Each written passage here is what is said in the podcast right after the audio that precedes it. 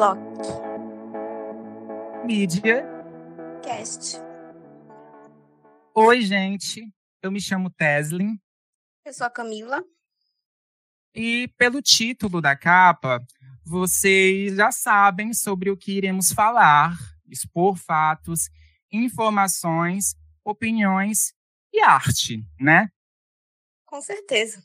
Mas antes, o Vitor e a Mirella vão fazer uma explanação geral sobre a realidade da juventude e educação brasileira nos últimos tempos. Então, colegas, o que vocês nos têm a falar sobre educação?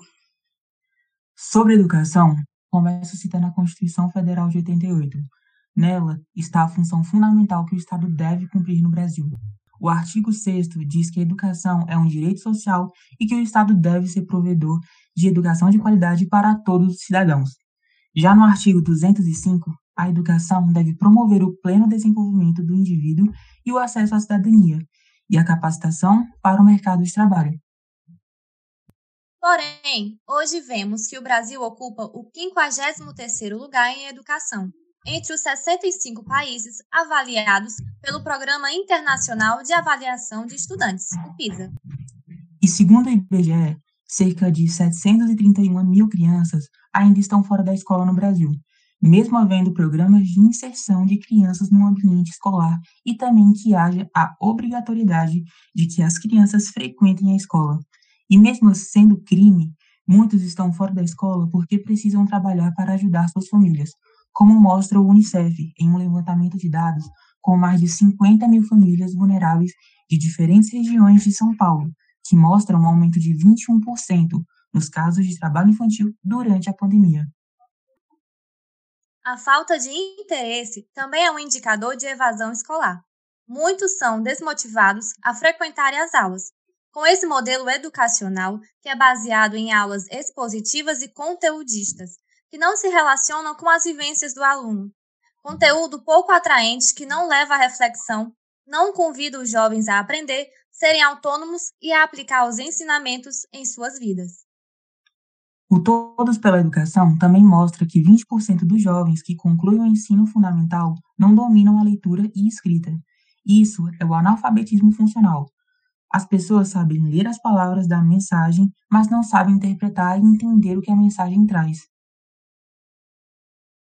Outra realidade é a desvalorização e falta de investimento em formação de professores, que muitas vezes são mal preparados e recebem menos do que o piso salarial da categoria.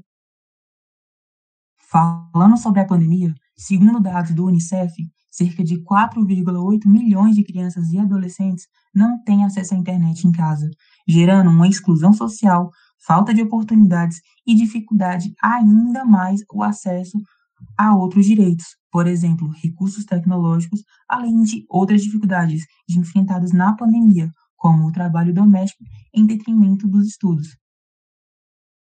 Para encerrar, eu quero mencionar um trecho de uma frase de Rubens Alves, que diz: Há escolas que são gaiolas e há escolas que são asas. Nessa frase, o autor critica o próprio sistema educacional brasileiro, pois muitas instituições se limitam propositalmente a formar mão de obra humana para o mercado de trabalho e não prezam pelo bem comum, pela efetivação da cidadania e plena defesa do coletivo. Enfim, finalizo citando o aprendizado misto, que consiste no ritmo individual do aluno e avalia com base no domínio e torna as salas de aula em ambientes de trocas sociais.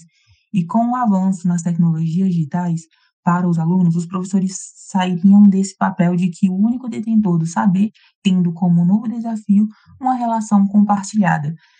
Essas com certeza seriam apenas algumas das formas para a conquista da plena democratização da educação no Brasil. Muito obrigada, Vitor. Obrigada, Mirella, pela contribuição. Eu quero agora chamar a nossa convidada, que vamos entrevistar. Ou melhor, bater um papo. Ela é professora, é escritora, dramaturga, ativista, enfim, ela é muitas coisas. Quem acompanha o Instagram da Block Media sabe na íntegra tudo que ela é. Tem um dossiê completo lá. Ela é Nájila de Souza Freitas. Se achegue. Oi, gente, meu nome é Nájila, eu sou escritora e professora. Atualmente eu estou muito engajada na pesquisa acadêmica relacionada à educação brasileira nos últimos anos, principalmente é, a educação brasileira acometida pelos impactos da pandemia, entre os anos de 2020 até o presente momento de 2021. Bom, o tema já é uma pergunta. E é a seguinte: Educação no Brasil, um direito que transforma? Então, eu inicio considerando a atual discussão acerca do esforço de um aluno, principalmente se este faz parte de um grupo excluído socialmente. Uns falam que é a romantização do esforço, pois, pois se ele tivesse educação de qualidade, não precisaria passar por tudo que passou para chegar onde chegou. Outros dizem que ele deve ser exemplo. Qual sua opinião em relação a isso? Bom, eu acredito que isso é uma forma muito simplista de encarar o real problema da educação brasileira, né? Que é tão óbvio que esse problema ele está muito relacionado às condições sociais do povo. Então, é, mesmo que uma pessoa consiga superar as suas dificuldades é, sociais, as suas dificuldades familiares, econômicas, mesmo que a pessoa consiga ultrapassar esses limites e, chegar a um patamar de formação muito alto, ainda assim é, não é motivo para a gente felicitar, entende? Por quê? Porque o processo de escolarização ele precisa, por lei, garantir que todos os sujeitos tenham acesso à educação de qualidade. Então, quando a pessoa precisa é, abrir mão de direitos básicos para poder conseguir acompanhar o ritmo da escolarização, isso significa que ela está tendo seus direitos básicos negados. Né? Sem contar que uma pessoa que passa por um processo de escolarização dessa forma sofrida, ela com certeza vai acarretar problemas no seu futuro.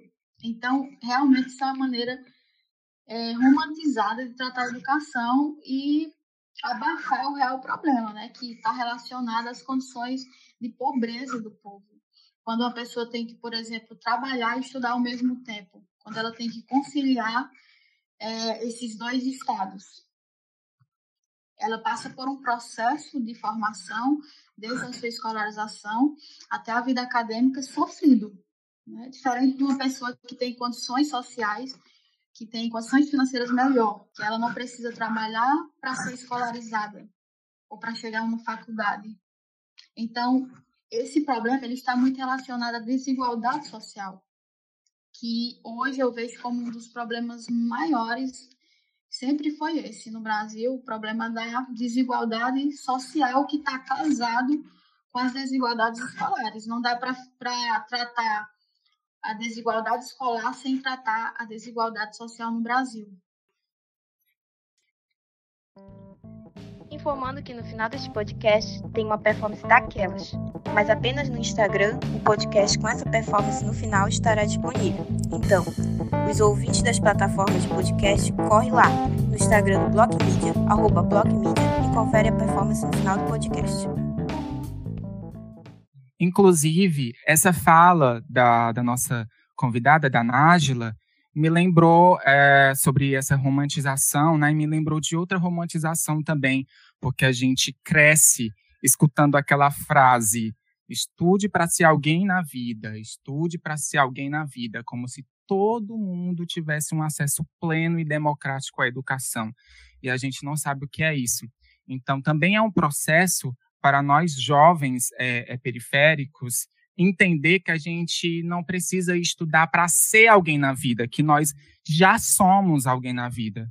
A, a educação, no caso, é uma ferramenta para a gente mudar a nossa realidade e mudar a realidade de quem nos cerca também.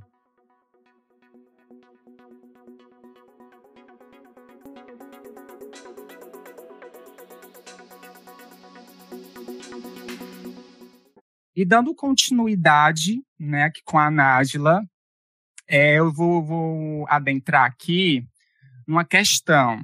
É, é, visível essa dualidade EAD e aulas online.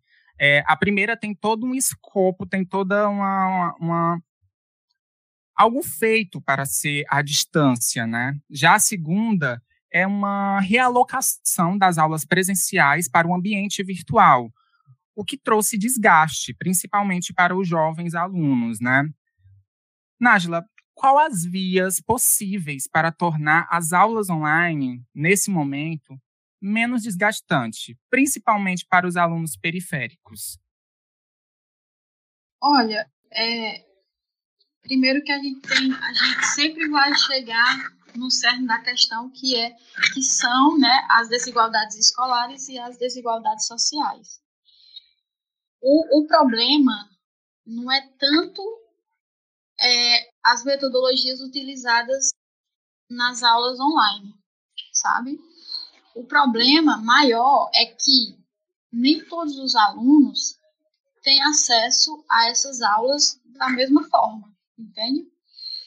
É, por que, que acontece isso? Né, no contexto de pandemia. Já faz um ano que a gente está nesse contexto e as escolas, infelizmente, ainda não se adaptaram a essa realidade. Né? E não se adaptaram por quê? Qual o, o principal problema que nós, educadores, identificamos hoje é justamente essa falta de acesso a essa modalidade de ensino, entendeu? Por exemplo, é, acesso à internet. Quase todo mundo tem, mas infelizmente não é todo mundo que tem. Né? As condições são diferenciadas. E mesmo que tenha acesso à internet, não é de qualidade. Mesmo que a gente tenha uma lei, que é a Lei 12.965, de 23 de abril de 2014, né, que ela, ela fala dos princípios, garantias e direitos e deveres para o uso da internet no Brasil. Mesmo a gente tendo essa lei, infelizmente ela não é implementada nos municípios, principalmente nos municípios mais periféricos e em municípios com um, uma, um panorama mais rural, entende? Nos interiores do estado, por exemplo. É, as internets elas não são de qualidade. Quando o aluno tem acesso à internet, mas a internet não é de qualidade, né, como garante a lei. E o que poderia ser feito para minimizar esse impacto? A união entre o governo federal o governo estadual e o governo municipal para poder garantir que essas crianças tenham acesso à internet, é, a equipamentos de qualidade, a mídias sociais e que esse ensino possa ser de fato universalizado, né, possa ser igual para todos. Resolvendo esse problema, a gente conseguiria minimizar os impactos do segundo problema que você apresentou, que é como é que a gente pode melhorar essas aulas, como é que a gente pode dinamizar essas aulas, tendo em vista que é tão limitante esse vínculo é, do EAD, né? Como é que a gente poderia fazer isso? Enfim, existem várias formas, né? metodologias que estão sendo implementadas atualmente, mas já faz um ano, então as escolas estão tentando, se adaptar. Mas o que, que acontece? escolas públicas elas têm um, um sistema mais precário, né? Sistema de educação mais precário. Enquanto que as escolas particulares elas conseguem avançar mais. Os professores já têm, é, como eles têm um sistema de formação continuada mais avançado, eles conseguem manusear melhor essas mídias sociais. Né? Os professores de escola pública, infelizmente, né, a maioria ainda está muito travado tem uma resistência muito grande a se lançar nesse mundo virtual, né? a, a buscar novas técnicas de ensino através do mundo virtual. Então, se nós repararmos bem, o problema dessas questões hoje no ensino de AD sempre está recorrente à questão da desigualdade social, porque o ensino elevado, o sistema educacional da escola pública é diferenciado do sistema educacional da escola privada. E isso faz com que haja a segregação, né? a desigualdade escolar que a gente tanto fala. Então, a minha dica para que, mesmo com as limitações que a gente tem hoje, né, eu tenho muita limitação também em relação a, a, ao ensino à distância, mas o que é que eu procuro fazer? Eu procuro não é, me limitar ao que eu tenho. Né? Eu tenho WhatsApp, por exemplo. Eu não tenho como dar uma aula por WhatsApp. O WhatsApp eu determinei que ele é uma ferramenta que vai integrar o meu ensino em outras plataformas mais dinâmicas, como essa plataforma que nós estamos usando, né? O Google Meet. Aprender a manusear e tentar ao máximo fazer com que a didática aconteça de forma dinâmica. Né? E principalmente que a escola tenha um novo programa de ensino. Porque não adianta o professor, sempre a carga se volta mais para o professor, não adianta o professor é, se esforçar muito para buscar técnicas de ensino é, para essa realidade, voltado para essa realidade, sendo que a escola não tem um programa, né, não tem um programa específico para essa nova modalidade de ensino. Então, antes dos professores, as escolas precisam se habituar, as escolas precisam conhecer esse universo do mundo EAD, que é uma tendência do já é uma tendência, né, que está acontecendo a médio e longo prazo. Então é isso. Bom, Nadila, você concorda com a frase de Paulo Freire? Se a educação sozinha não transforma a sociedade, sem ela tampouco a sociedade muda. Se sim, o que mais, junto com a educação, é necessário pra, para fomentar essa transformação? Sim, eu concordo, né, mas acredito que nós vivemos uma distopia na educação. A gente tem idealistas da educação, como Darcy Ribeiro, Nelson Mandela, Paulo Freire, mas infelizmente a educação ela hoje está muito arraigada em ideologias ultrapassadas ainda. A gente tem militantes da educação, mas não tem é, um sistema educacional que favoreça uma forma de ensino que realmente contemple a realidade do aluno. Né? Nós vivemos um circuito invariável no contexto da pandemia. O que é esse circuito invariável? A escola ela tem a função de nos tornar um ser social, não é isso? A gente, o processo de escolarização ele acontece para que nós possamos nos tornar cidadão, cidadãos que transformem a sociedade. Mas essa mesma sociedade, ela promove desigualdades, entende? Essas desigualdades, elas são refletidas na escola, que gera as desigualdades escolares. E essas desigualdades escolares, elas geram as desigualdades sociais. Então, como é que vai acontecer essa transformação se escola e sociedade andam juntas, mas ao mesmo tempo elas estão total em conflito. Entende? Só há uma forma da gente conseguir é, tentar resolver essa complexidade, né, esse circuito invariável. É quando a gente, né, quando os nossos governos, o nosso sistema educacional passar a tratar a educação como um objeto social. Entendeu? como uma base social.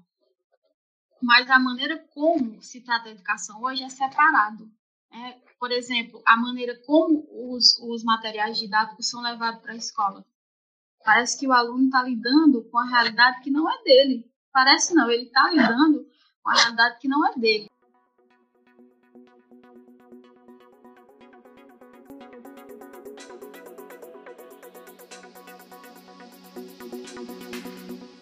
Então, Nájila, a gente sabe que cada vez mais a juventude periférica está ocupando o seu lugar como uma das protagonistas é, da mudança social para a plena democratização da educação. E isso me lembrou das lideranças comunitárias, da comunicação comunitária, me lembrou também as iniciativas de mediativismo nas comunidades que estão agindo bastante atualmente, nesse momento pandêmico, pelo direito à educação e à informação. Uh, então, com relação a tudo isso que estamos vivendo, o que vai permanecer e se potencializar para depois da pandemia com relação a, a essa juventude que é a, a gente que rompe, um agente que rompe essa estrutura hegemônica de controle social? Olha, é um desafio muito grande, sabe? Porque depois da pandemia, acredito que o ensino, ele, a gente, nós educadores, vamos ter outra visão de ensino. E não vai ser fácil quebrar essa hegemonia, porque ela acontece desde quando, antes mesmo da, da Constituição Federal, sabe? Quando a educação começou a ser pensada no sentido é, de, de um instrumento social. Então, é, é, um, é uma espécie de karma da educação brasileira carregar essa questão da desigualdade, sabe? Só o ativismo, o protagonismo da juventude não é suficiente para quebrar isso. Por quê? Porque é, é, o jo, a periferia, por exemplo. Né? O que, que acontece com o jovem da periferia hoje? O jovem da periferia tem menos acesso à educação, isso a gente sabe. E se cria um discurso em cima disso, né? Que é um discurso cultural, é uma cultura que está arraigada. De fazer com que a educação seja é, um instrumento de privilégio. Entende? Então, quando nós saímos desse contexto de pandemia, o mínimo que pode acontecer é que nós tenhamos uma consciência mais aberta para o real problema da educação hoje entende? Se nós, da classe é, trabalhadora, não sairmos com um intuito de luta, de reivindicar que esses paradigmas, essa hegemonia, esse, essa narrativa né, do privilégio seja quebrada, se nós não sairmos com não, nós não sairmos preparados para lutar contra isso, a gente não vai ter uma mudança de paradigma. Por quê? Porque isso é muito antigo, entende? se discute isso em vários âmbitos da, da, da sociedade, da educação hoje, de como romper essa hegemonia. Né? A gente tem um código na sociedade, mas esse código de comunicação, ele chega diferente para o filho do trabalhador e chega diferente para o filho do, do rico, entende? Esse é o grande problema. Então, nós temos que nos apropriar desse código de informação, de comunicação, se apropriar dele, né, em pequenos grupos, até que nós possamos atingir uma unidade de luta pela educação, pela universalização, a democratização da educação.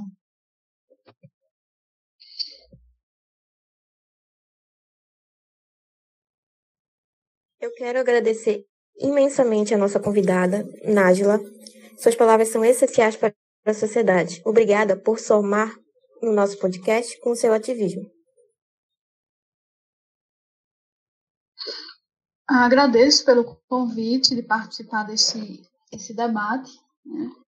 É um debate que nunca vai acabar, porque a educação é o que movimenta, né? A educação é, é o retrato de um povo tudo depende da educação. Então, se nós estamos com a educação hoje precária, se apesar de várias políticas públicas terem sido implementadas, é, vários programas terem sido lançados, se ainda assim a gente tem um número de desistência muito grande nas escolas, se ainda assim nossos alunos, em contexto de pandemia, não têm acesso sequer à internet de qualidade, isso significa que nós não resolvemos nem metade do problema da educação do Brasil. Então, eu lanço um convite para que as pessoas, é, independente de modalidade, né, de, de áreas que estejam atuando, comecem a olhar para a educação como o retrato do nosso país. Né? Como é que a gente quer mostrar, como é que a gente quer ver esse país? Se a gente não começar a olhar definitivamente para a educação. Então, vamos nos perguntar como é que eu quero olhar para a educação do futuro? Como é que eu estou fazendo para que a educação de hoje seja é uma educação democrática de fato. Nájila, muito obrigada por lutar com a gente. Para os ouvintes das plataformas de podcast, nós vamos finalizando por aqui. Mas corre lá no Instagram, BlockMedia, para conferir a performance musical cheia de ativismo da Pamela Santiago. E antes de mais nada, resistência! Resistência. Produção Teslin e Genivaldo Costa. Redes sociais Lavínia Guzmão e Mirela Mirla. Gravação Joab Tomás. Edição Giovanna Sandovetti e Brian Salomão. Roteiro Teslin. Design Alice Fagundes e Maiara Baense. Vozes Camila Leão, Mirela Mirla, Teslin e Vitor Queiroz. Convidada Nájila de Souza Freitas.